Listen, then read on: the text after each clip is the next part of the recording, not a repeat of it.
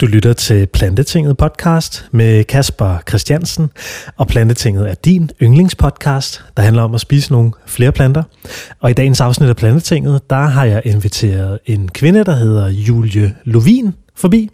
Og Julie, hun har været i den helt store mediestorm, efter hun proklamerede online på Facebook, på sin Facebook-profil, at hun synes, det var for dårligt, at hun ikke kunne få vegansk mad til sit barn i den institution, hvor hendes barn går i Københavns Kommune, efter at have kunnet få vegansk mad det seneste år. Så øh, det snakker vi med Julie om, og så taler vi om den øh, mediestorm, hun har fundet sig selv i her øh, den seneste uge, om hvordan det er som vegansk mor at blive fremstillet i medierne, og ja, stærke overskrifter og masser af henvendelser, både privat og på de forskellige mediesider. Vi slutter faktisk af med at diskutere lidt om øh, den fødevarevirksomhed, som Julie har arbejdet i, om hvordan øh, lidt for hurtige transformationer mod det plantebaserede faktisk kan gå hen og give modstand hos kunder. Så mega fed podcast. Og øh, ja, hvis ikke du allerede ved det, så er Plantetinget en del af Dansk Vegetarisk Forening, som er Danmarks ældste og største forening for plantespisere. Dansk Vegetarisk Forening fylder 125 år i år. Og hvis ikke du er medlem, så ser og meld dig ind, fordi det er jo en forening, der holder det grønne i hævd her i Danmark. Så smut ind på vegetarisk.dk og få dig et medlemskab. Og ja, jeg vil klippe over til den samtale, jeg havde med Julie Lovin. Og øh, vi sidder herinde hos øh, Dansk Vegetarisk Forening, og jeg skal til at lave noget podcast, som altid. Den hedder Plantetinget. Og i dag, der har jeg fået en gæst med, Julie Lovin. Velkommen i Plantetinget. Tak. Og Julie, du har jo øh, været i medierne all over her den sidste øh, uges tid. Mm. Du har både været på BT og Den Uafhængige og i tv og alle mulige andre steder. Øh, og det tænker jeg kunne være rigtig spændende at snakke om, fordi at det handler jo om institutioner, om mad og mm. dit barn. Mm. Men lige inden vi snakker om alt det, har du så ikke lyst til lige at ganske kort fortælle om, hvem du er, og hvor du kommer fra, og sådan noget, så lytterne kan lære dig lidt at kende? Jo, selvfølgelig. Øhm, jamen, øh, jeg, øh, jeg hedder Julie. Jeg øh, bor på Amager sammen med min, øh, med min mand og min datter på, øh, på to år. Øhm, og øh, det kan måske være lidt ja, spændende at tale om, øh, hvordan er jeg kommet ind i, i veganismen. Øhm, jeg, øh, jeg har altid holdt meget dyr som barn, og øh, da jeg så kom ind i teenageårene, så tænkte jeg, at øh, det ville jeg gerne prøve at lade være med at spise. Øh, jeg kom fra en familie, hvor der spiste man, hvad der blev serveret på bordet, så det var, øh, det var selvfølgelig en udfordring at, øh, at gøre. Øh, så jeg prøvede at spise lidt vegetarisk uden for, for hjemmet. Øh, men øh, jeg tror, mit, øh, der er noget convenience, som gjorde, at, at det, det holdt ikke ved. Mm. Øh, Hvor gammel var du der? Der var jeg 16 år, mm. da, jeg, da jeg først tænkte, at øh, vegetarisk i hvert fald var, øh, var noget, jeg gerne ville. Øhm, og så, øh, så kæmpede jeg faktisk meget med min vægt øh, op gennem teenageårene, øhm, og var igennem alle mulige forskellige diæter, øh, for ligesom at prøve at, at holde, holde styr på den. Øhm, alt fra paleo til LCHF til du kan til, altså hvad der ikke var af, af sjove diæter, og det handlede nok egentlig meget om, at jeg havde et forkert forhold til mad. Øhm, og øhm, da jeg så blev, jeg havde været 23-24 måske, øhm, begyndte jeg at gå mere og mere over til, til det vegetariske. Øhm, igen fordi det her med dyrene, det, det kom op i mig. Øhm, og øhm, samtidig med, at jeg, at jeg fokuserede meget på min kost, så trænede jeg også. Øh, men havde som sagt den her elevatorvægt, som jeg ikke rigtig havde, havde kontrol over. Og jeg ville så gerne løbe. Øhm, man har altid haft problemer med mine skinneben, skinnebenbetændelse, så kom fra til. Og så gik jeg til en osteopat, og den her osteopat sagde, hvis du har en infektion i din krop, øh, som du ikke kan komme af med, så er det fint den arbejder på noget andet. Så prøv at skære nogle af de øh, hvad hedder det, øh, inflammatoriske øh, ingredienser ud af din kost. Og der var mælk jo en af dem. Så i en, øh, en tre ugers periode, der skar jeg øh, alt væk af sådan øh, uhensigtsmæssig øh, inflammatorisk kost. Det var på anvisning af osteopaten? Det var på anvisning af osteopaten. Skal det der ud? Ja. Skal det der ud? Ja. Skal det der ud? Præcis. Øh, han vidste ikke, at jeg spiste vegansk. Øh, han, han nævnte ikke, godt nok ikke æg, men jeg tænkte, det var faktisk en mulighed her for for at prøve at spise vegansk. Øhm, jeg havde tænkt, at jeg gerne ville det længe, men jeg, jeg kunne også mærke, at der var en, sådan en latent frygt for andres meninger og holdninger til veganer, fordi det, det, det lød så radikalt på en eller anden måde. Og øhm, øh, på det tidspunkt var der ikke mange i min omgangskreds, som, øh, som talte om veganisme, og heller ikke var det. Så, øhm, så jeg følte lidt, at jeg ville skille mig udenfor. Så det var, der var en, en frygt for, øh, hvad andre ville tænke om mig, hvis det var, jeg gik den vej. Men lige pludselig var der jo faktisk en, en, en konkret grund, som jeg, jeg, jeg, øh, jeg kunne øh, fortælle om, netop at det, at det var jo en osteopat, der havde sagt, at jeg skulle gøre det. Så det gjorde jeg i tre uger, og det føltes bare, det føltes fantastisk, og øh, jeg begyndte lige så stille at løbe, øh, og øh, fik ikke skinnebensbetændelse. Øh, så jeg holdte den veganske, hvad hedder det, livsstil der, det var i, i 2017 øh, og løb så to halvmarathon det år, øh, uden skinnebensbetændelse, og øh, havde det bare fantastisk i min krop. Og jeg øh, har siden 2017 ikke haft øh, udsving i vægt, Øhm, og øh, ja, for mig har det været en, en, altså, en kæmpe game changer. Øh, jeg har fået et meget sundere forhold til, til mad. Jeg har det bedre, jeg er sundere. Jeg kan løbe. I, for tre år siden løb jeg mit første maraton. Øhm, så, så for mig, der startede det med, med sundheden, og det at få et, et, et, et godt og sundt forhold til, til maden. Og det, det kom altså først med, med den veganske kost. Mm, vildt. Jeg har, øh, jeg har samme oplevelse. Jeg kan også huske det der med, da jeg øh, begyndte at spise vegansk kost. Uh, altså jeg dykker også meget sport, og jeg havde det sådan... Uh, jeg, jeg tror, jeg var blevet præget meget af sådan nogle uh, YouTube-typer ja. til sådan at, at spise mere grønt, og jeg fulgte sådan nogle gutter, der dyrkede rigtig meget sport. Mm. Og var øh, dyrket maraton og ultramaraton og triathlon og sådan noget. Ikke? Og det går jeg også op i. Og jeg tænkte også, okay, hvis de kan bruge det her som et værktøj til at optimere deres præstationer, så vil jeg også. Mm. Og, øh, og det kastede jeg mig så også ud i, og fik bedre vejrtrækning, og sov mm. bedre, og, ja. og alle sådan nogle ting. Ikke?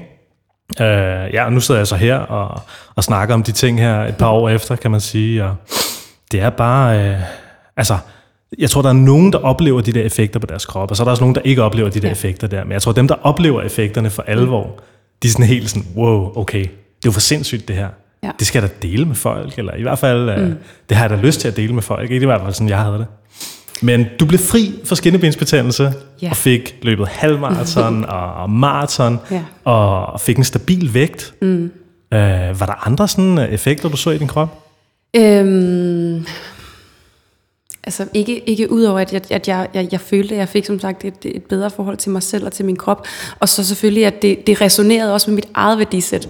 Øhm, det her med, at, at, at, at, at elske øh, dyr, og så synes jeg, at de er, de, det er klart, at de skal ikke lide for min skyld. Og lige, lige pludselig gav det også mening i forhold til det, jeg spiste.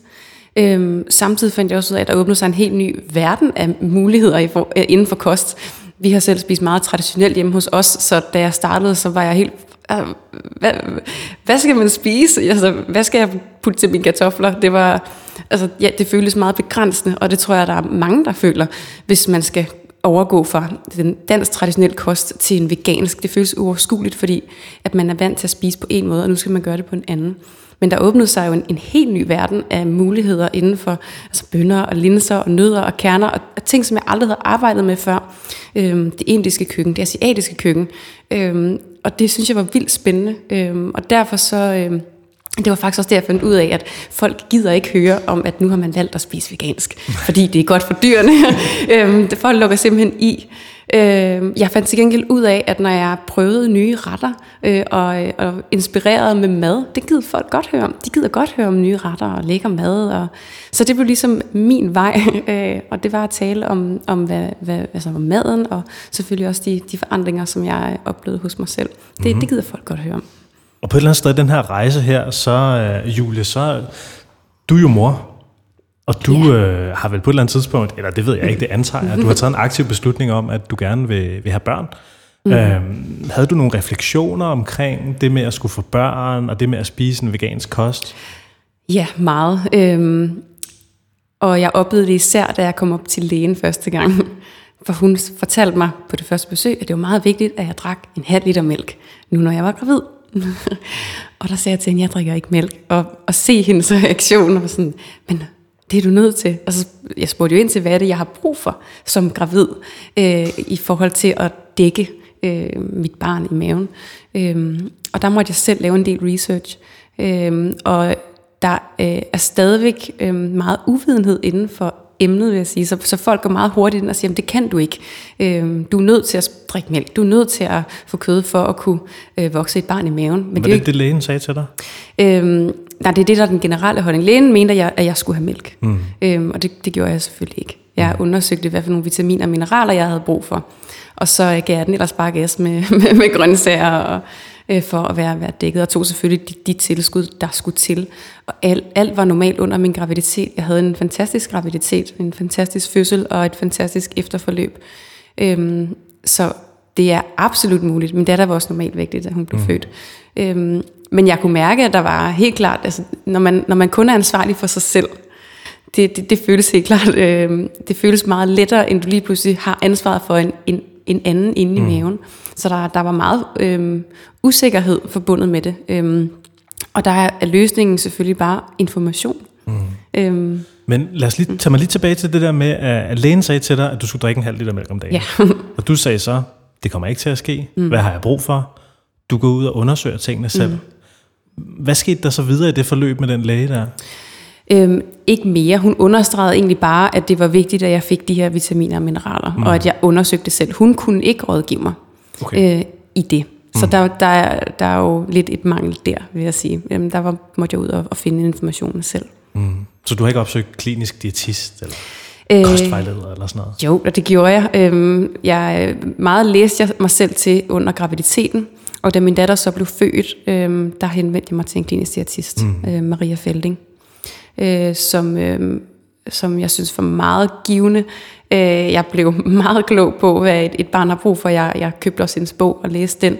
Øh, og i den proces gik det også op for mig, at øh, der er meget information omkring øh, ernæring til børn generelt set, som slet ikke er generel viden. Jeg kunne se det øh, i den mødergruppe, som jeg havde. Øh, de vidste ikke, hvad deres børn havde brug for, øh, rent ernæringsmæssigt. Og det, der, øh, der var faktisk også en, som havde et barn, der var vegetarisk, som øh, oplevede at få B12-mangel, fordi hun ikke gav sit barn B12. Mm. Sindssygt. Ja, og øh, man kan sige, nu er jeg så, så heldig, at jeg har et barn, som øh, har øh, ekstremt meget appetit, og øh, elsker at spise, og spiser øh, mange forskellige ting.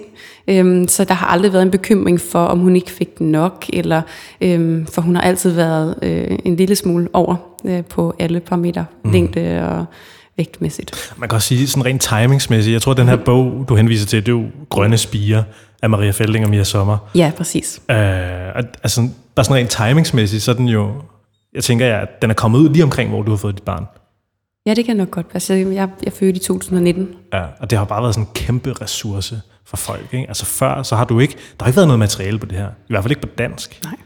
Og det er jo, øh, nu har jeg, jeg har skimmet øh, mm. grønne spiger, og det er jo meget sådan noget med, med folat, og, øh, og så er der sådan noget med saltindtag, og der er sådan noget med øh, ja, alle de her vitaminer mm. og, og mineraler og calcium også, mm. ikke, som, altså, som er blendet sesamfrø. Det er jo bare sindssygt vigtigt, ikke? Jo. Og, øh, og selvfølgelig B12-tilskud, men heller ikke mm. for store tilskud og sådan noget. Så, så det kan være lidt en jungle at navigere i til at starte med, hvis ikke du har de ressourcer der. Mm. Så der tænker jeg helt sikkert, at den bog har været sindssygt vigtig. Det har været en, en kæmpe gave og en stor tryghed, øh, for mig i hvert fald, i, i, i vores proces, at, at kunne få den viden. Øhm, og som, som du selv nævnte, blindet frø, det var den helt store. Altså blindet sesam, græskarkerner og hampefrø, det er jo et, et, en vitaminbombe, som er, er nem at få, få ned i øh, alt fra grød til pandekager til bøffer til, ja, og så ned i barnet. Ikke? Så det, det, det har været en, en kæmpe support. Øhm, og man kan sige, meget af den information, som er i den bog, burde alle mødre have. 100 procent. Mm. Så øh, skud til øh, Maria Felding.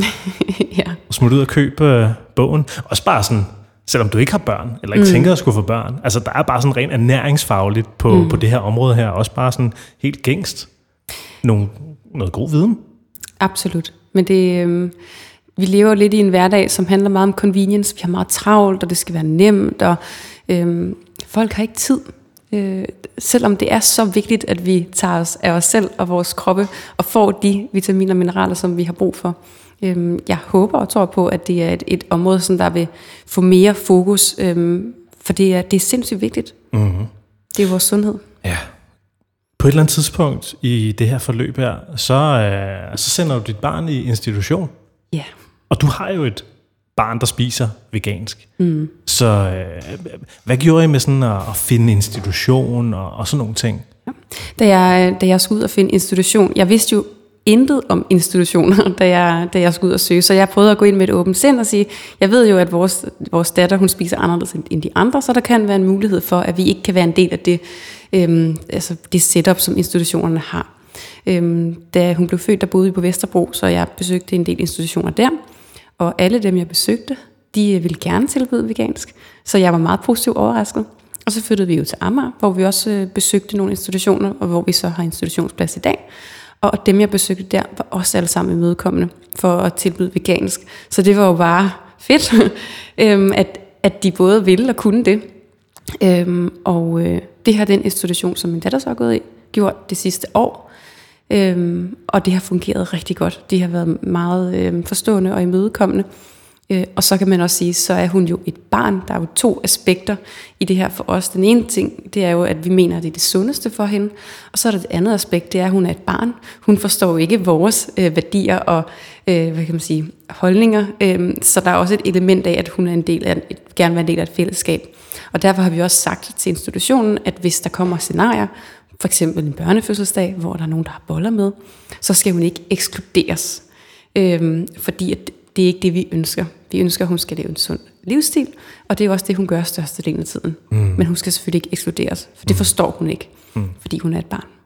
Og hvordan, hvordan tager man den dialog der? Er det, er det sådan noget med, sådan, inden I fandt den institution, har I så taget telefonen og ringet rundt, eller har I taget rundt og besøgt, eller hvordan gjorde I? Vi var bare rundt og besøge, ja. øhm, og så spurgte vi, når man, de har jo sådan nogle besøgsture, så kommer man rundt, og så mm. kigger man lidt på institutionen og ser køkkenet, og så, hey, tilbyder I vegansk? Ja, ja. Så ja, så på den måde så blev vi klogere. Jeg, som sagt, jeg, jeg oplevede ikke, at der var nogen, der ikke kunne, så det, det, det var meget overraskende for mig. Mm-hmm. Øhm, og det var selvfølgelig også derfor, jeg blev meget overrasket her for et par uger siden, da, øhm, da jeg så, fandt, så fandt ud af, at det, det måtte man faktisk ikke. Og det er jo, og det, er jo det, det er jo det, Julie, som har været hele polemikken, og som har sendt dig på den her øh, rejse, du er på nu. Mm. Øh, kan, vil du ikke fortælle mig forløbet op til, undervejs. Altså, det, I har et meget, meget smidigt forhold til den her institution, mm. og jeres barn får noget god mad, mm. og, men, men så sker der noget en dag. Hvad er det, der sker? Ja, jeg kommer ned i institutionen, og på hendes plads, der hænger der en seddel. Øhm, og, øh, altså en håndskrevet seddel? Øhm, det var en, øh, den var printet ud, og så havde de skrevet hendes navn. Altså, så man kunne se, at der har været flere sædler. Øhm, der hang også en på øh, en af nabopladserne. Øh, og der stod kære forældre til Sia, Øh, vi blevet bedt om at følge Fødevarestyrelsens anbefalinger om ikke at tilbyde vegansk kost til børn i dagsinstitutioner. Og da jeg læste den sætning, der tænkte jeg? det kan da ikke passe. Øhm, og øh, det første, jeg gjorde, det var faktisk at skrive til lederen af institutionen. Øhm, det gjorde jeg på vej hjem, og mig og min datter går ned på en legeplads. Og da jeg står på legepladsen, så ringer hun. Ja, så hun sad der stadig på kontoret. Og hun siger, øh, Jamen, det var en fra kommunen, der havde sagt, at de skulle følge de her retningslinjer. Øhm, for hun havde egentlig ikke noget problem med det. Øhm, men det var åbenbart sådan, reglerne var. Øhm, og hun øh, øh, hvad hedder det, øh, sagde så, at jeg kan sende korrespondancen, så du kan se. Øh, og så spurgte jeg, om det var okay, at jeg tog fat i hende i kommunen. Og så sagde hun, det må du gerne gøre. Og jeg ser jo så korrespondancen, og det der står, det er, at øh, lederen spørger Københavns Kommune, øh, skal vi, er, er det rigtigt forstået, at vi skal afvise vegansk kost, eller er det frivilligt? Og der skriver Københavns Kommune, det er korrekt forstået. Mm. Og så selvfølgelig med en længere forklaring. Mm-hmm. Øhm, så jeg tager fat i Københavns Kommune, og de øh, øh, skriver igen tilbage med en længere forklaring omkring reglerne, og øh, at holder fast i, at det, det, det, det fraråder man. Øhm, med mindre man har en klinisk diætist tilknyttet. Mm. Og det er så her, hvor at jeg øh, skriver et opslag på min Facebook-profil omkring øh, den her episode. Øhm, fordi jeg ikke forstår, at hvis en institution kan og vil, at de så ikke kan få lov. Mm. Og det opslag får så masser af delinger. øhm, hvorfor, hvorfor tror du, at det opslag fik så mange delinger? Jeg tror, det får så mange delinger øhm, af flere grunde. Den ene grund, det er, at øh, jeg tror, der er mange, der kan genkende det. altså som, som, som selv har måske stået i en lignende situation, øh, som ønsker, at det skal gå den, gå den vej. Og så er der selvfølgelig det andet element, det er, at øh, det er kritikerne, som, øh, som tænker, at, øh, at nu kommer der en veganer og kræver særbehandling. Og det kan virkelig få folk til testerne. Så jeg tror, det er en kombination af, af, af de to, øh, plus der er altså, elementer som børn og kost, det, øh, det har folk holdninger til. Øh, så jeg tror, det er derfor, at den, at den blev delt. Mm. Og så, øh, så kontakter BT mig og spørger, om de må lave et interview. Og så tænkte jeg, åh, BT, det er sådan noget med clickbait. Og, ja, det er rent tabloid journalistik, det der. Ja, og der måtte jeg lige øh, mærke efter en gang og sige, okay, hvad er det egentlig, der er vigtigt her? Øh, og det vigtige for mig var egentlig at få budskabet ud, fordi jeg synes, der er noget, noget fundamentalt forkert i, at vi ikke kan, kan tilbyde det. Og fordi jeg tror på, at det er den vej, vi går. Øh, men jeg sagde ja til at lave interviewet, og... Øh, og øh, før jeg ved af det, så var jeg på forsiden af, af BT, og øh, der stod, at jeg var rasende på, på, på BT's øh, øh, hjemmeside, hvilket var lidt sjovt. Hvordan var det at se dig selv på forsiden af sådan et uh, tabloid dagblad? ja, hvordan var det? Øhm, jeg var selvfølgelig lidt, lidt træt af måden, at budskabet var formuleret på, men jeg forstår også, at det, det er en, øh, en avis, der skal have nogle kliks. Øhm, det var da lidt mærkeligt egentlig, at, at se det. Øhm, ja, lidt, lidt, lidt surrealistisk. Fordi mm. lige pludselig så var der en masse mennesker, der havde en meget kraftig holdning til mig. Mm. Øhm, og især fordi, at, øh, at øh, det var også bag en øh, paywall, så man kunne kun lige læse det første. Og øh, overskriften var jo meget meget øh, direkte. Jeg raste, og jeg tror, at dagen efter, så stod der vegansk drama. Mor nægtet vegansk mad til sit barn. Men Julie, var du rasende? Nej, jeg, jeg var absolut ikke rasende. Øhm, jeg, øh, jeg var meget uforstående. Hmm. Øhm, men det, det har ikke lige så meget kapav som altså. Nej. Øhm, jeg tror ikke, at hverken raseri eller vrede bringer noget godt til bordet. Øhm, som, som min, øh, min, min, min indstilling har hele tiden været at prøve at og, og tale, og så være i dialog. Øhm, som sagt, det, det får ikke folk til at blive vrede, eller komme til tasterne. Øhm, og så samme dag, så ringede TV2 og spurgte, om jeg kunne tænke mig at komme ind og tale på God Aften Live. Og der sagde jeg, giv mig lige en time, for der måtte jeg også igen lige prøve at mærke efter ned i maven. Øhm, har jeg lyst til at stille mig i skudlinjen for, øh, for alle kritikerne, for dem, dem er der om noget. Og øh, jeg vidste jo ikke helt, hvad de havde tænkt sig at spørge om heller derinde. Øhm, fordi der er jo, jeg er jo ikke ekspert, hverken inden for klima, eller bæredygtighed, eller for, for sundhed nødvendigvis. Jeg er et menneske, som der har taget nogle valg, øhm, fordi jeg mener, at det er det rigtige, øhm, nogle oplyste valg. Øhm, men det er jo ikke min opgave at gå ud og fortælle andre, hvad de skal gøre. Og det, det er der nogen, der godt kan føle. Så, så, så jeg, må lige, øh, jeg må lige mærke efter ned i maven, om, øh, om øh, det var det rigtige at gøre. Men igen, jeg, jeg, jeg holdt fast i, at, at øh, der er et budskab her, som jeg gerne vil have ud, og jeg tror ikke på, at øh, vi rykker ved noget ved bare at tige stille. Øhm, så derfor siger jeg ja til at komme ind i God Aften Live. Så kom du på landsdækkende tv? Ja. Var det første gang? Det var første gang. Og jeg, jeg følte, at man kunne se, at mit øh, hjerte hamrede igennem trøjen. det kunne man heldigvis ikke. Men, øh, men det, det, var, det var ret nervepirrende. Især mm. fordi, som sagt, der er så stærke holdninger til det. Ja. Øhm, men jeg, jeg, jeg, synes, at, øh, jeg synes, at det blev et fint indlæg. Mm. Øhm, som sagt, vi, vi havde lidt forskellige vinkler. Mm. Øh, de talte jo meget omkring øh, fællesskabet, og, øh, og det her med, at man, at man ikke er ude af et fællesskab, hvis man vælger at spise vegansk. Mm. Men øhm, et fællesskab ser jeg som værende noget, der kan omfavne forskelligheder. Og man kan sige, øhm, hun var jo en del af et fællesskab. Mm. De sad jo og spiste sammen. Mm-hmm. Øhm, nu er hun ude for fællesskabet, mm-hmm. fordi der er nogle retningslinjer, ja. som øh, i mine øjne er uhensigtsmæssige. Ja. Øhm, og jeg er jo selv øh, veganer, eller jeg spiser selv øh, vegansk. Jeg føler mig absolut ikke ekskluderet. Øhm, så, så, så i min optik giver det, giver det, det, er det argument ikke helt så, øh, så stærkt, som de nok gerne vil have det til at fremstå. Jeg så så det der øh, interview på... Øh i det der God Aften Live. I, øh, jeg så, så det i går på TV2 Play. Mm. Fordi jeg tænkte, jeg vil lige forberede mig lidt til den her snak her. Og så, øh, så havde de hævet en eller anden madanmelder ind fra, et eller andet, fra, fra en højreorienteret avis af sådan en gammel mand, mm. der er madanmelder. og, sådan, og så sidder han jo egentlig bare og reciterer de der øh, gængse øh, mm. Facebook-kommentarer, der, der kommer op. Jeg, jeg sad og så det der. Jeg blev, jeg blev faktisk provokeret. Jeg, han provokerede mig faktisk. Mm. Øh, da, da han troner frem på skærmen inde i det studie der, og han, han sidder og siger, åh, ah, men fællesskabet og sådan noget, ikke? Mm.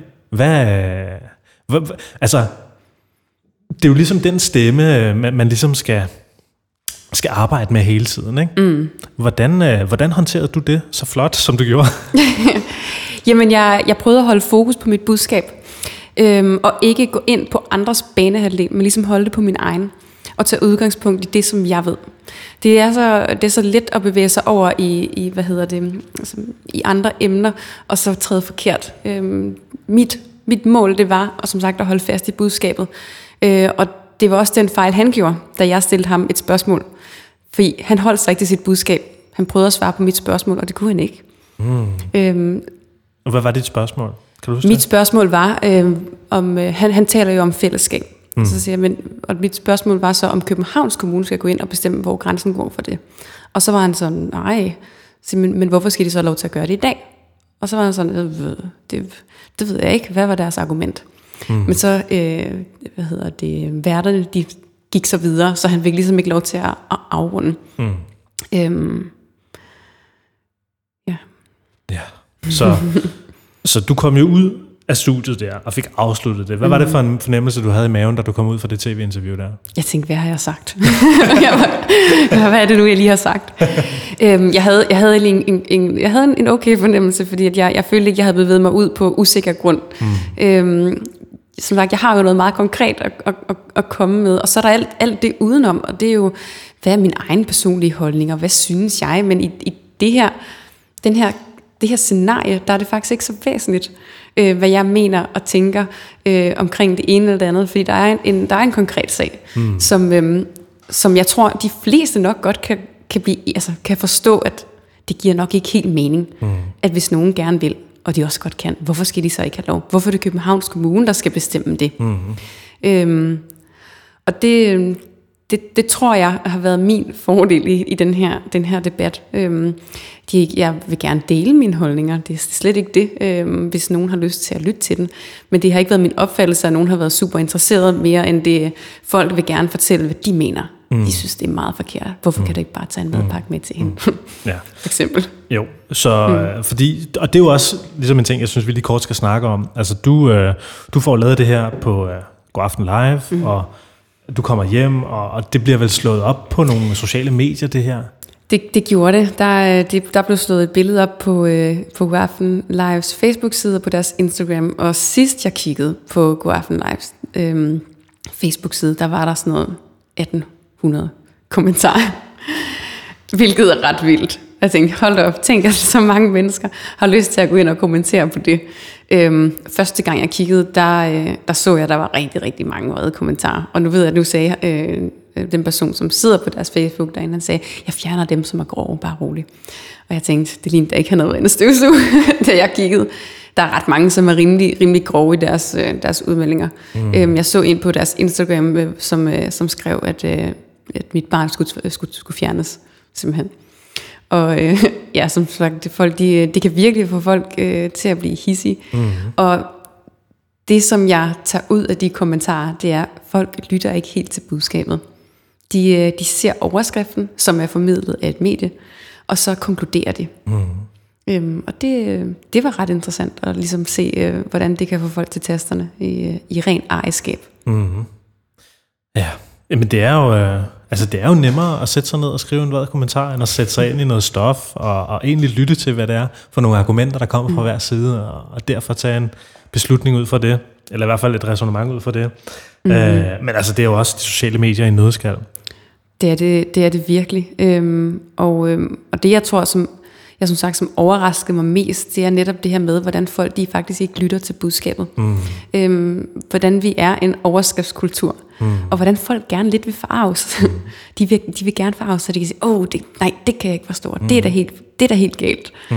Øhm, det, det har været ret overvældende, synes jeg. Ja. Men altså, i, i forhold til, til min egen sådan, øh, hvordan det har været, så... Øh, så, så har jeg jo selvfølgelig prøvet at distancere mig fra det, fordi jeg ved jo godt, det ikke handler om mig som person. Mm. Det handler om en, øh, en idé om, hvad jeg repræsenterer og hvad jeg står for.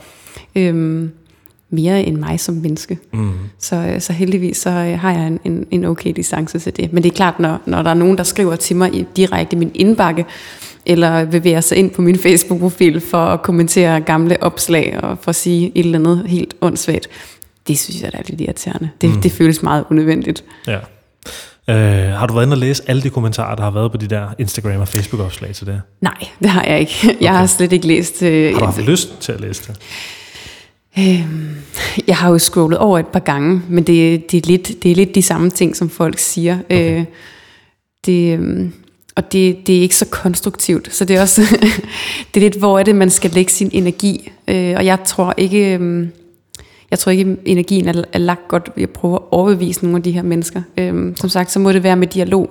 Mm. Og det var også derfor, jeg sagde ja til radioprogrammer mm. dagen efter, mm. hvor jeg var i øh, først ind i den uafhængige, øhm, Alexander, og øh, hvor han også prøvede at, at stikke lidt til mig. Øhm, og simpelthen bare forklare og tale. Øhm, og så senere i Radio Loud sammen med Franziska Rosenkilde mm. og øh, Anders Storgård. Øhm, og Franziska, hun er på dit hold? Det må man sige. på Team Grøn. ja, hvordan var det? det, var, det var fedt, fordi op til det interview, der føltes det meget som om jeg lidt var en enmandsær mm. i, øh, i det her. Og især fordi, som sagt, der var så meget kritisk, øh, kritiske kommentarer. Øhm, og når man stiller sig frem på den måde, så, øh, ja, som sagt, så står man virkelig i skudlinjen. Ikke? Ja. Så at komme ind og, og tale i Radio Loud med nogen, som også var enige, det, det, det, det føltes godt. Mm. Øhm, fordi jeg ved jo godt, at jeg er langt fra er alene i det her, og der er mange, som, er, som mener det samme som mig. Men det er så, som sagt, så sensitivt emne, øh, så det, det, det, det kan være farligt at stille sig frem, netop fordi at man, man stiller sig i skudlinjen for dem, som er enormt uforstående. Mm. Franziska, hun sidder jo inde i Københavns Kommune, mm. som, øh, hvad er det, kultur- og fritidsborgmester, tror jeg, hun er. Ja, det kan godt passe, ja. Øh, har, hun, øh, har du har været i dialog med hende omkring, hvad hun kan gøre på det punkt her? Nej, altså man kan sige, i, i, i interviewet, der nævnte hun jo selv nogle, nogle punkter, øhm, og, øhm, og havde nogle, synes jeg, helt fantastiske forslag til, hvordan man kunne, kunne gøre i, i institutioner i København. Nu, øhm, nu kender jeg jo ikke til så mange institutioner, men den institution, hvor min datter går, der er menuen jo overvejende vegetarisk i forvejen. Øh, der er en dag om ugen, hvor de får kød. Så har de to vegetardage, mandag, nej undskyld, øh, tirsdag og fredag. Og så har de grøddag om mandagen, som jo så også, sjovt nok, er vegetarisk oftest, eller vegansk. Mm. Øhm, og jeg, min opfattelse er, at mange institutioner, i København i hvert fald, øh, har en overvejende vegetarisk menu, fordi at den til gode ser øh, flere, for, eksempel, øh, du behøver ikke svinekød med, øh, og derfor så er det nemmere at have en, hvad kan man sige, en vegetarisk, øh, et vegetarisk grundlag, og for så at lægge til. Mm. Så jeg tror jo ikke, at, hvad kan man sige, at for mange institutioner det er en særlig stor transformation, hvis man skulle tilbyde vegansk. Og det, som Francisca foreslog, det var, at man simpelthen havde et plantebaseret udgangspunkt, og så kunne kød og æg og mælk være noget, som man tilvalgte. Mm-hmm. Og det, øhm, det, det synes jeg jo lyder helt fantastisk. Ja. Og som, altså, som et, et rigtig godt udgangspunkt.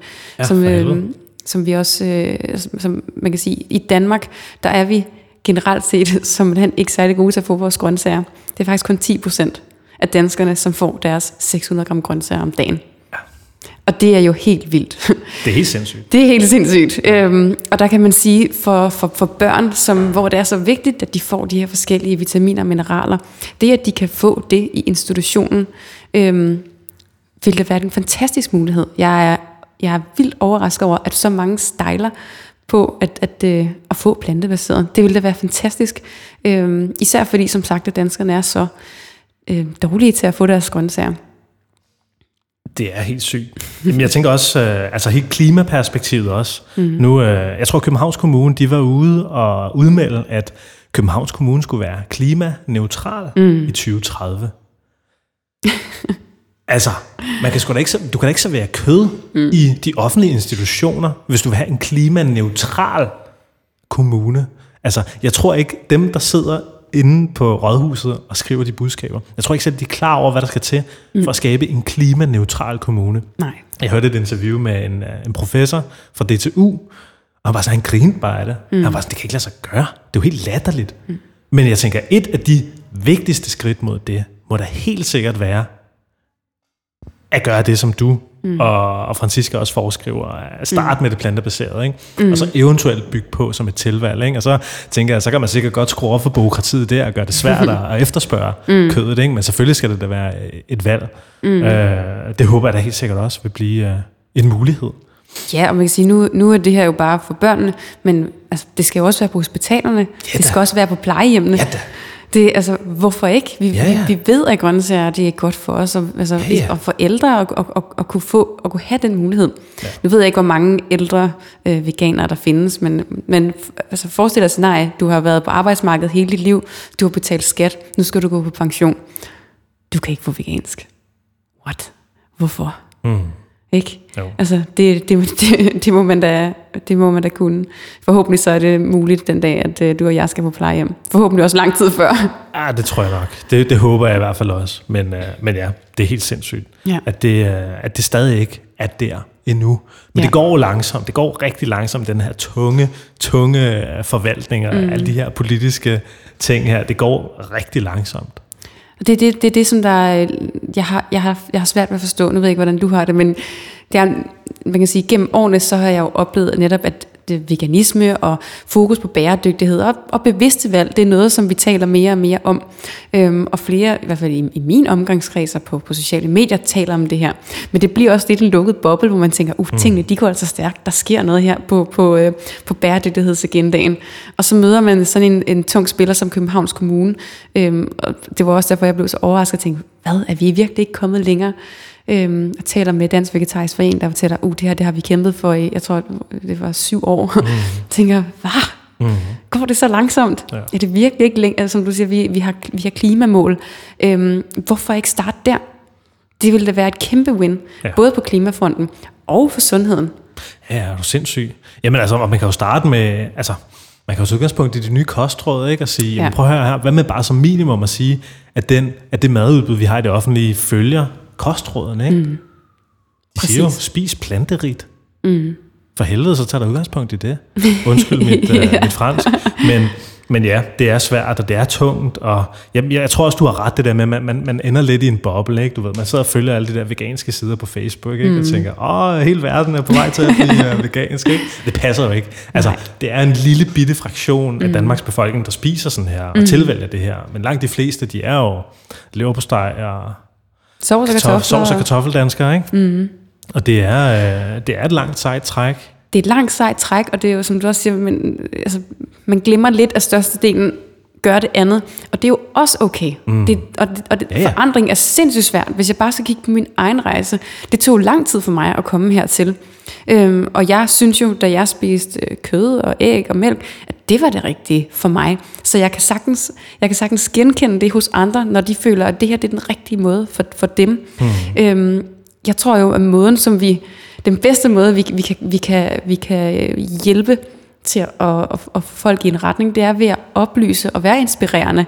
Øhm, og for nogen hjælper det selvfølgelig også at få, få hardcore facts. Og, øhm, men generelt set, så tror jeg meget på det her med dialogen og inspirationen til at, at, at tage nye valg og danne nye vaner. Mm. Øhm, men som du siger, det er et langt sejtræk, for transformation er svært.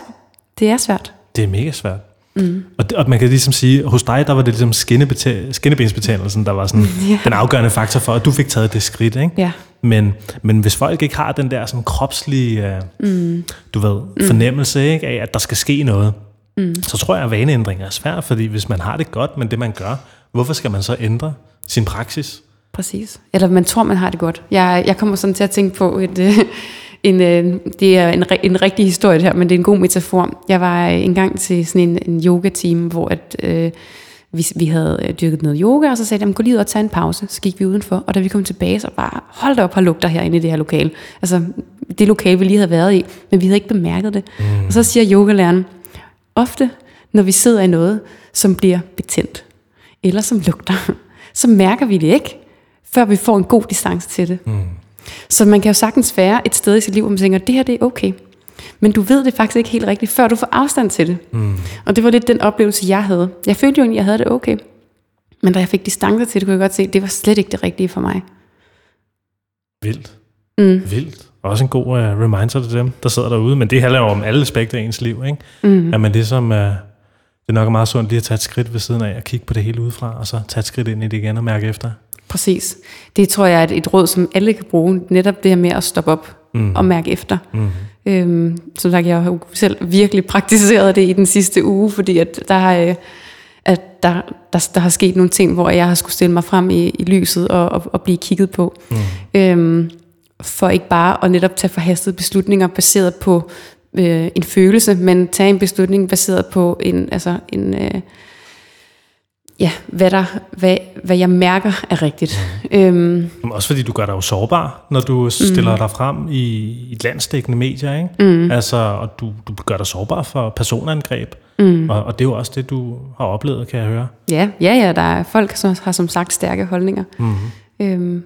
Men det er jo også en styrke at gøre sig sårbar. ja, absolut. Jeg, det, det, det tror jeg i hvert fald selv på, men det skal jo starte hos en selv. Det er jo meget nemt at gå ud og ønske, at andre er sårbare og autentiske, og så sidde derhjemme bag Facebook og tænke, det skal ikke være mig.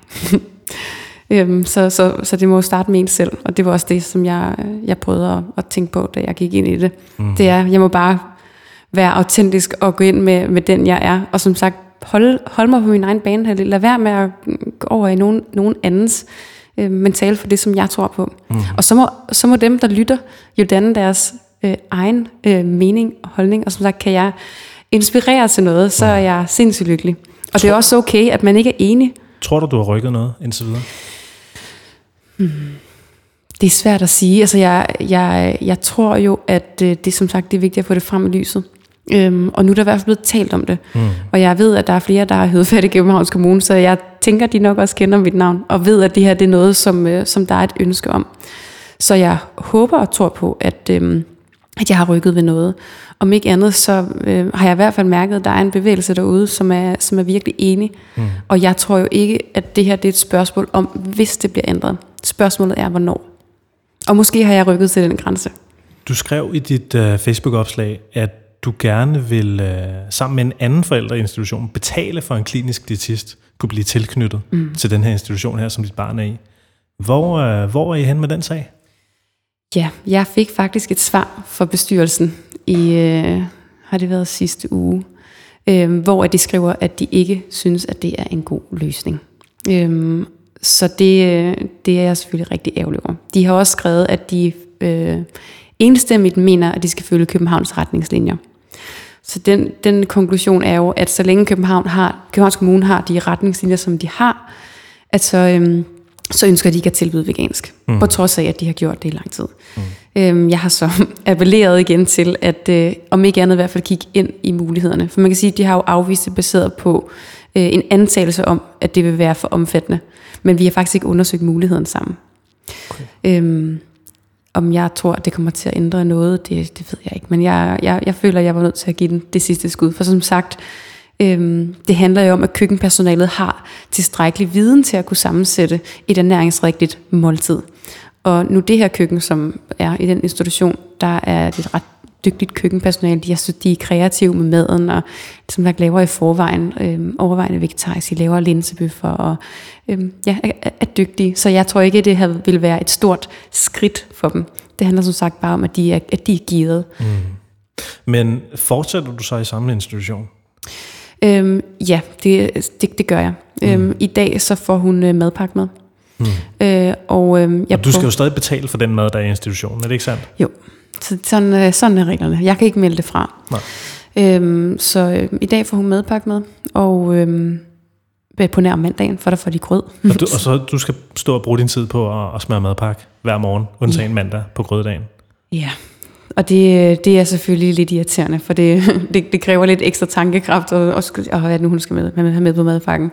Så, øhm, så det, det er klart, det, det kræver lidt ekstra. Mm. Øhm, jeg håber inderligt på, at der kommer øh, en ændring fra Københavns Kommune. Øhm, det er ikke sikkert, der gør det. Øh, og så må vi jo fortsætte i den her, den her dur, og forhåbentlig så, øh, så bliver det en vane på et tidspunkt, og så tænker vi ikke så meget over det. Mm. Men, øhm, men jeg ønskede da, at det ikke havde været sådan. Mm. Man kan sige, at det havde været noget andet, hvis, hvis det her havde været et præmis fra start af. øhm, at, at øh, hun skulle have madpakke med, for så var det et aktivt valg, vi havde taget om, at, at hun, okay, hun skiller sig ud fra de andre, men nu er, nu er det faktisk blevet, nu er det blevet trukket ned over os, at hun skal sidde og få noget andet med end de andre. Mm. Og det, øh, det er sgu lidt træls. Ja. Kender du andre sådan forældre, der har stået i samme situation som dig? Øhm, altså, du, der var jo den her anden forælder i institutionen. Der er en anden, en, en anden forælder i institutionen, som, har, øhm, som jeg har fået kontakt til. Og jeg ved, der er to andre, mm. som jeg ikke ved, hvem er. Øhm, men ud over det, så har jeg faktisk ikke, øhm, så kender jeg ikke andre, som, øh, som, som står i samme situation. Øhm, jeg kender ikke så mange med veganske børn. Nej, okay. Du har ikke været sådan en vegansk mødergruppe eller sådan noget? Nej, Nej, øh, i den mødergruppe, jeg er i, der er der et vegetarisk barn, og ellers så er de andre spiser øh, okay. øh, øh, ja, okay. kød. Så du har jo ikke trådt ud af noget fællesskab på noget tidspunkt? Nej, og som sagt, jeg, jeg tror også, at, at, at fællesskabet er at kunne rumme forskelligheder. Mm-hmm. Øhm, jeg synes også, det er vigtigt, at, at vi lærer vores børn, at vi ikke er ens. Øhm, at man forstår, at man kan spise forskelligt. Det er jo ikke noget nyt. Øhm, og tro, at vi alle sammen skal, skal være det samme og gøre det samme, det, øhm, det øh, synes jeg er et meget forældet syn. Mm. Vi, er, vi er individuelle mennesker, der kommer med forskellige ting, forskellige værdier, forskellige måder at leve på, forskellige måder at spise på. Mm. Det er vigtigt, at, at, at vi kan tale om det, og at vi kan rumme hinanden, mm. øhm, uanset mm. kostvaner eller tro. Noget, noget helt andet.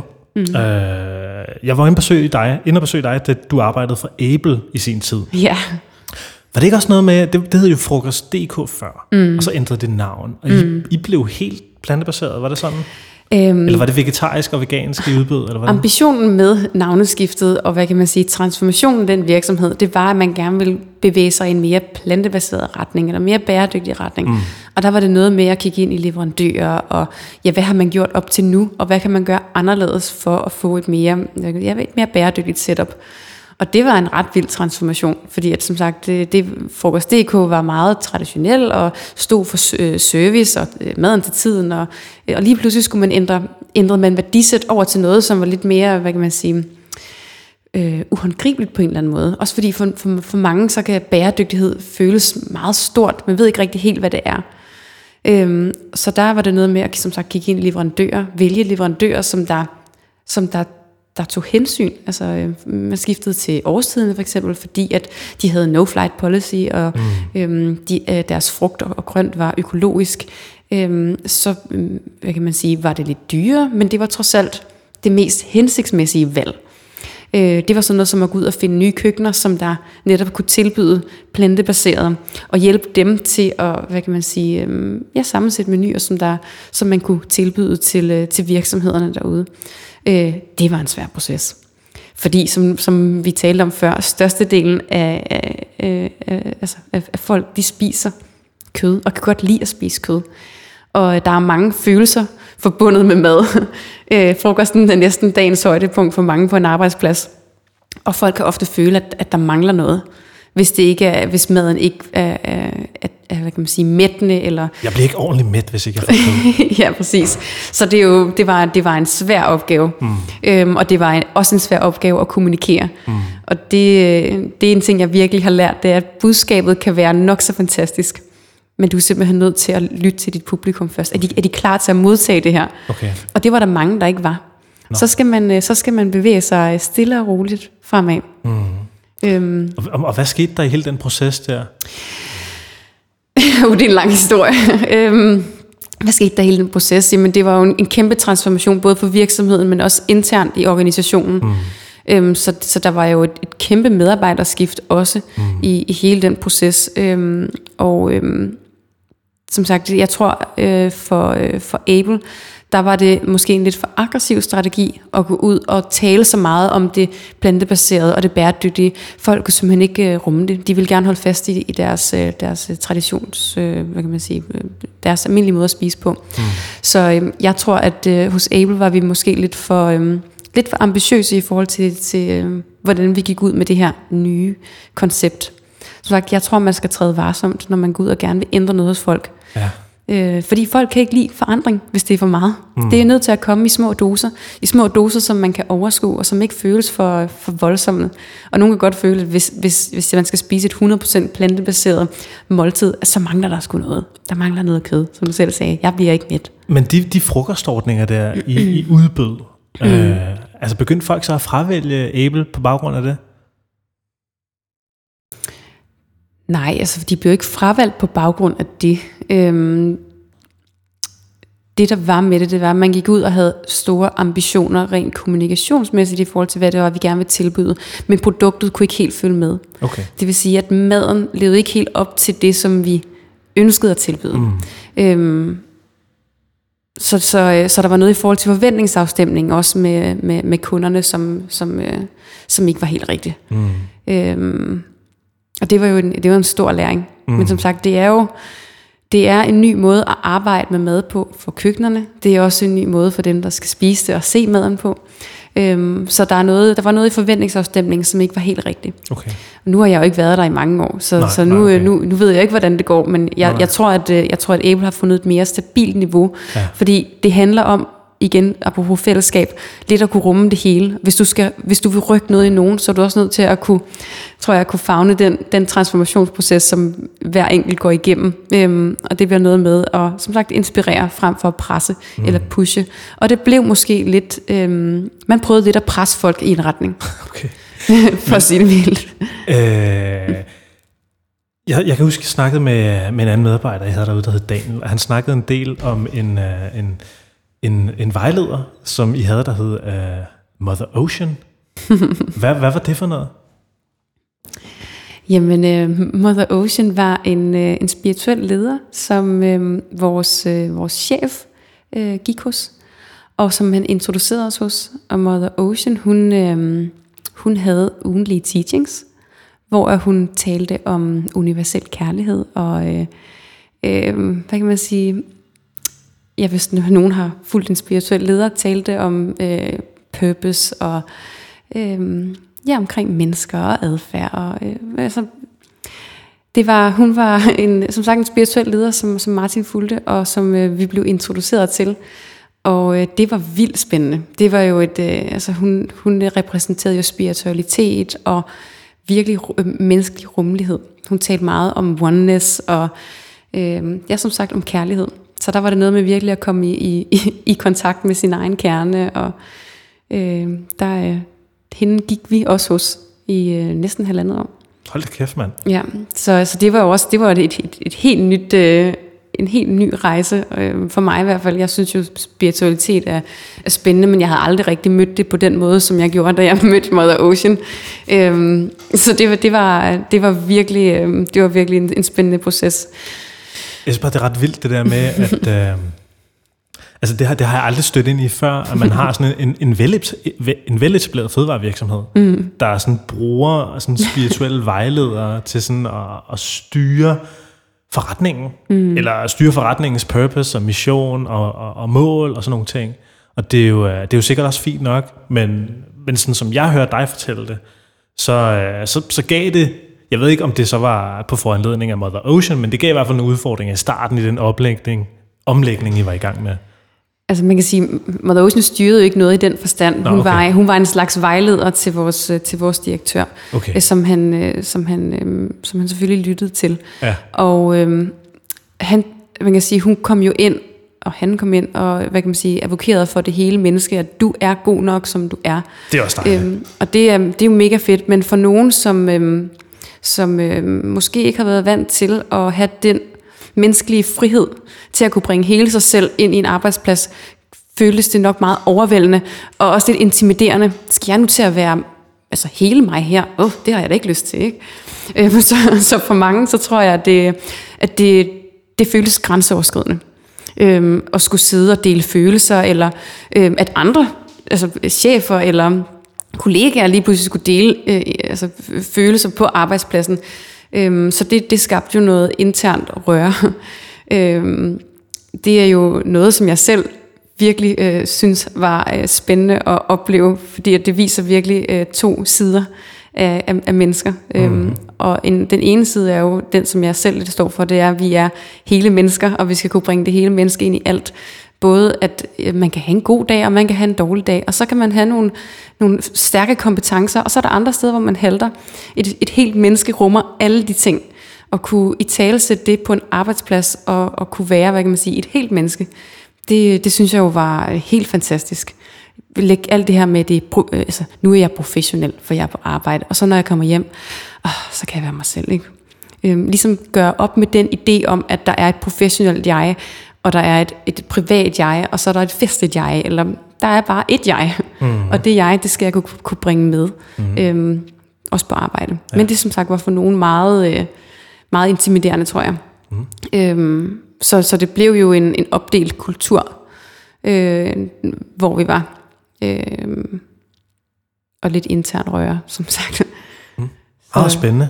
Spændende mm. at høre om, fordi at, uh, ja, jeg synes også, det virkede sådan lidt halvflippet, men også me- ja. men ærligt mega fedt. Altså, det er jo også helt personligt, mm. så, er det, så er det også en arbejdsliv, jeg drømmer om at have. Ja. Altså at kunne være mig selv, 100%, kunne mm. sige, hvad jeg vil, gøre, hvad jeg vil. Jeg tror også, det er derfor, jeg også er selvstændig, ikke? Mm. Fordi jeg ligesom... Øh, jeg ved ikke, jeg tror da også, jeg har, jeg har behov for bare at være mig, mm. hvis jeg er på en arbejdsplads, ikke? Og der, ja. jeg, jeg, har da også fået, jeg kan da også godt virke intimiderende nogle gange. Men, ja. øh, men altså, det er jo bare sådan, jeg er, og det tror jeg, jeg har sådan, jeg, jeg føler nok heller ikke, at jeg trives, hvis jeg skal gå og lægge for meget låg på det på en eller anden måde. Nej. Jeg tror, vi alle sammen har de ønske om at kunne være det hele jeg. Men så er vi bare i en konstellation og nogle rammer, som gør, at det er svært. Mm. Fordi at det, hvis, hvis du er på en arbejdsplads, og du så giver noget af dig selv, og du bliver mødt, eller du bliver afvist, så har man ikke lyst til at gøre det igen. Og det var det, var det vi kunne der. Og for dem, som der var åbne for det, og som gerne ville det, var det rigtig fedt. Men for dem, som ikke ville, mm. der har det ikke været særlig fedt. Mm. Øhm, og det var også derfor, jeg blev selvstændig. det var netop for at, øh, og, øh, at være med til at skabe det, som jeg håber på øh, kan eksistere på arbejdspladser. Netop at man kan komme ind som et helt menneske. Mm. Øhm, og jeg er jo så gået selvstændig som øh, marketingkonsulent. Jeg sad jo som øh, marketingchef hos Able. Mm. Øhm, og gik netop så ud, fordi at jeg tænkte, okay, øhm, da, jeg, jeg, da jeg kom tilbage fra barsel, var, øh, var vores chef stoppet, og der var kommet en ny. Og øh, det, som den gamle chef, hvad kan man sige, øh, bragte med til den virksomhed, var det, som der, som virkelig resonerede med mig. Og det var der ikke rigtig længere, da jeg kom tilbage. Så jeg stod jo lidt på sådan en, nå, hvad så nu? Øhm, og min konklusion var, at hvis jeg ønsker en arbejdsplads eller et arbejde skal være på en bestemt måde, så kan jeg ikke gå og håbe på, at der er nogen, der tilbyder mig det. Eller jeg kan ikke gå og håbe på, at jeg finder det. Så må jeg skabe det selv. Så det var ligesom med den i, i, i baghånden, at jeg sagde, okay, så, så må det være nu, at jeg går ud og, og laver mit eget, øh, og, øh, og, og bringer det til bordet hos dem, der har lyst til at samarbejde med mig. Fedt. Fedt. Ja. Fedt. Vi er også snart ved at, at have været igennem sådan en, en lille time snak, Julie. Ja. Men øh, jeg tænkte på, at der... Nu gik vi lidt ud af en tangent med nogle øh, lidt andre ting her, ja. men, men, men for lige at, at vende tilbage til, til det spørgsmål, som vi startede ud med at snakke om, mm-hmm. øh, med dit barn og den oplevelse, du har som forældre og mm. institutioner og, og så videre. Øh, du er jo blevet institutionen, og mm. det tænker jeg, at du fortsætter med. Dit mm. barn skal vel også... Dit, dit barn er i vuggestue nu? Ja. Det skal vel i børnehave på et tidspunkt. Mm. Hvor, øh, er det noget, du har haft nogle refleksioner omkring, hvad, hvad der så skal ske til den tid? Man kan sige, der, hvor hun går, det er en integreret vuggestue og børnehave. Okay. Så der vil jo være et, et, et naturligt... Øh, hvad kan man sige, en overflytning fra vuggestuen til børnehaven. Jeg håber på, at når hun skal i børnehave, som er et år, øh, om et år, at, øh, at der er der forhåbentlig sket nogle, øh, nogle ændringer inden for, øh, for det her regelsæt, som der er i dag. Mm. Øhm, det er jo svært helt at sige, hvad, hvad, hvad fremtiden bringer. Når jeg, jeg tænker, at så længe at vi kan, at vi kan støtte hende i at spise vegansk, så, øh, så vil vi gøre det. Og så kommer der jo et tidspunkt, hvor hun øh, kommer til at have sine egne meninger og holdninger, og så må vi støtte hende i det. Jeg, øh, jeg tror ikke på, at vi skal forbyde. Øhm, jeg tror på, at vi skal oplyse. Øhm, og det, øhm, det vil være min, hvad kan man sige, fornemmeste opgave, det er at være med til at oplyse hende. Mm. Og hvad hun så selv vælger derfra, det, det må hun jo vurdere. Øh, jeg kan kun støtte hende så godt jeg nu kan. Men indtil hun bliver 18? Indtil hun bliver 18. Det, altså, hvad hun gør ude for vores hjem, det, det, det, det, igen, det vil jeg ikke, det vil jeg ikke styre. Hvis hun som 12-årig øh, skal hjem til veninder og siger, nu har jeg tænkt mig at, at spise pølser, for de tilbyder det derhjemme. Så, altså, så vil jeg sige, det, det er hendes valg. Øhm, jeg er ikke enig, og jeg vil gøre mit for, som sagt, at oplyse hende omkring, øh, omkring fødevare. Mm. Men når alt kommer til alt, så har hun jo også en stemme. Ja. Og det skal der også være plads til. Så om, uh, om en 14-15 år, så ser vi sådan ungdomsoprør af folk, der spiser bacon og pølser. Og... Forhåbentlig om, uh, om 14 år, så uh, er det langt mere udfaset, end det er i dag. Ja, Det tror jeg også. Og lad os da næsten kalde det øh, de sidste ord, Julie. Mm-hmm. Hvis øh, du er på de sociale medier, hvis man mm-hmm. har lyst til at følge dig eller et eller andet, ja. hvor kan man så finde dig hen? Så kan man øh, finde min Instagram, der hedder My Simple Vegan Life. Øh, og så har jeg en hjemmeside, hvis man er, er, er lidt mere over i den professionelle boldgade, som hedder julielovin.com. Og ja, mit navn er Julie Lovin, så man kan også finde mig på LinkedIn. Fedt. Julie, tusind tak, fordi du var med i Plantetinget. Tak, fordi du ville have mig med. Ja, og du lyttede til Plantetinget, som er din yndlingspodcast, der handler om at spise nogle flere planter. Jeg håber, du synes, det var spændende. Jeg håber, du synes, det var berigende. Og øh, som vi snakkede om i afsnittet i dag, så øh, arbejder Dansk Vegetarisk Forening hårdt på at få presset mere plantebaseret mad ind i de offentlige institutioner. Hvis ikke du er medlem af Dansk Vegetarisk Forening, så synes jeg, du skal blive det, eller overveje at støtte deres arbejde, fordi de, øh, de arbejder hver dag på at hjælpe forældre som Julie, der er i klemme i de her institutioner her. Øh, vi skal bare have de her grønne måltider på tallerkenerne, og det kan ikke gå hurtigt nok. Og det sidder Dansk Vegetarisk Forening med en lang række professionelle folk og arbejder benhårdt på hver eneste dag. Så ses mod ind på vegetarisk.dk og få dit medlemskab, eller støt med et lille beløb. Og øh, derudover så vil jeg da også sige, hvis du lytter her og synes, det er fedt, så giv os nogle stjerner ind på iTunes, og du er altid velkommen til at følge med på Facebook, Instagram, LinkedIn. Du kan også støtte Plantetinget på det, der hedder plantetinget.10.dk. Og udover det, så vil jeg bare ønske dig en fantastisk dejlig dag.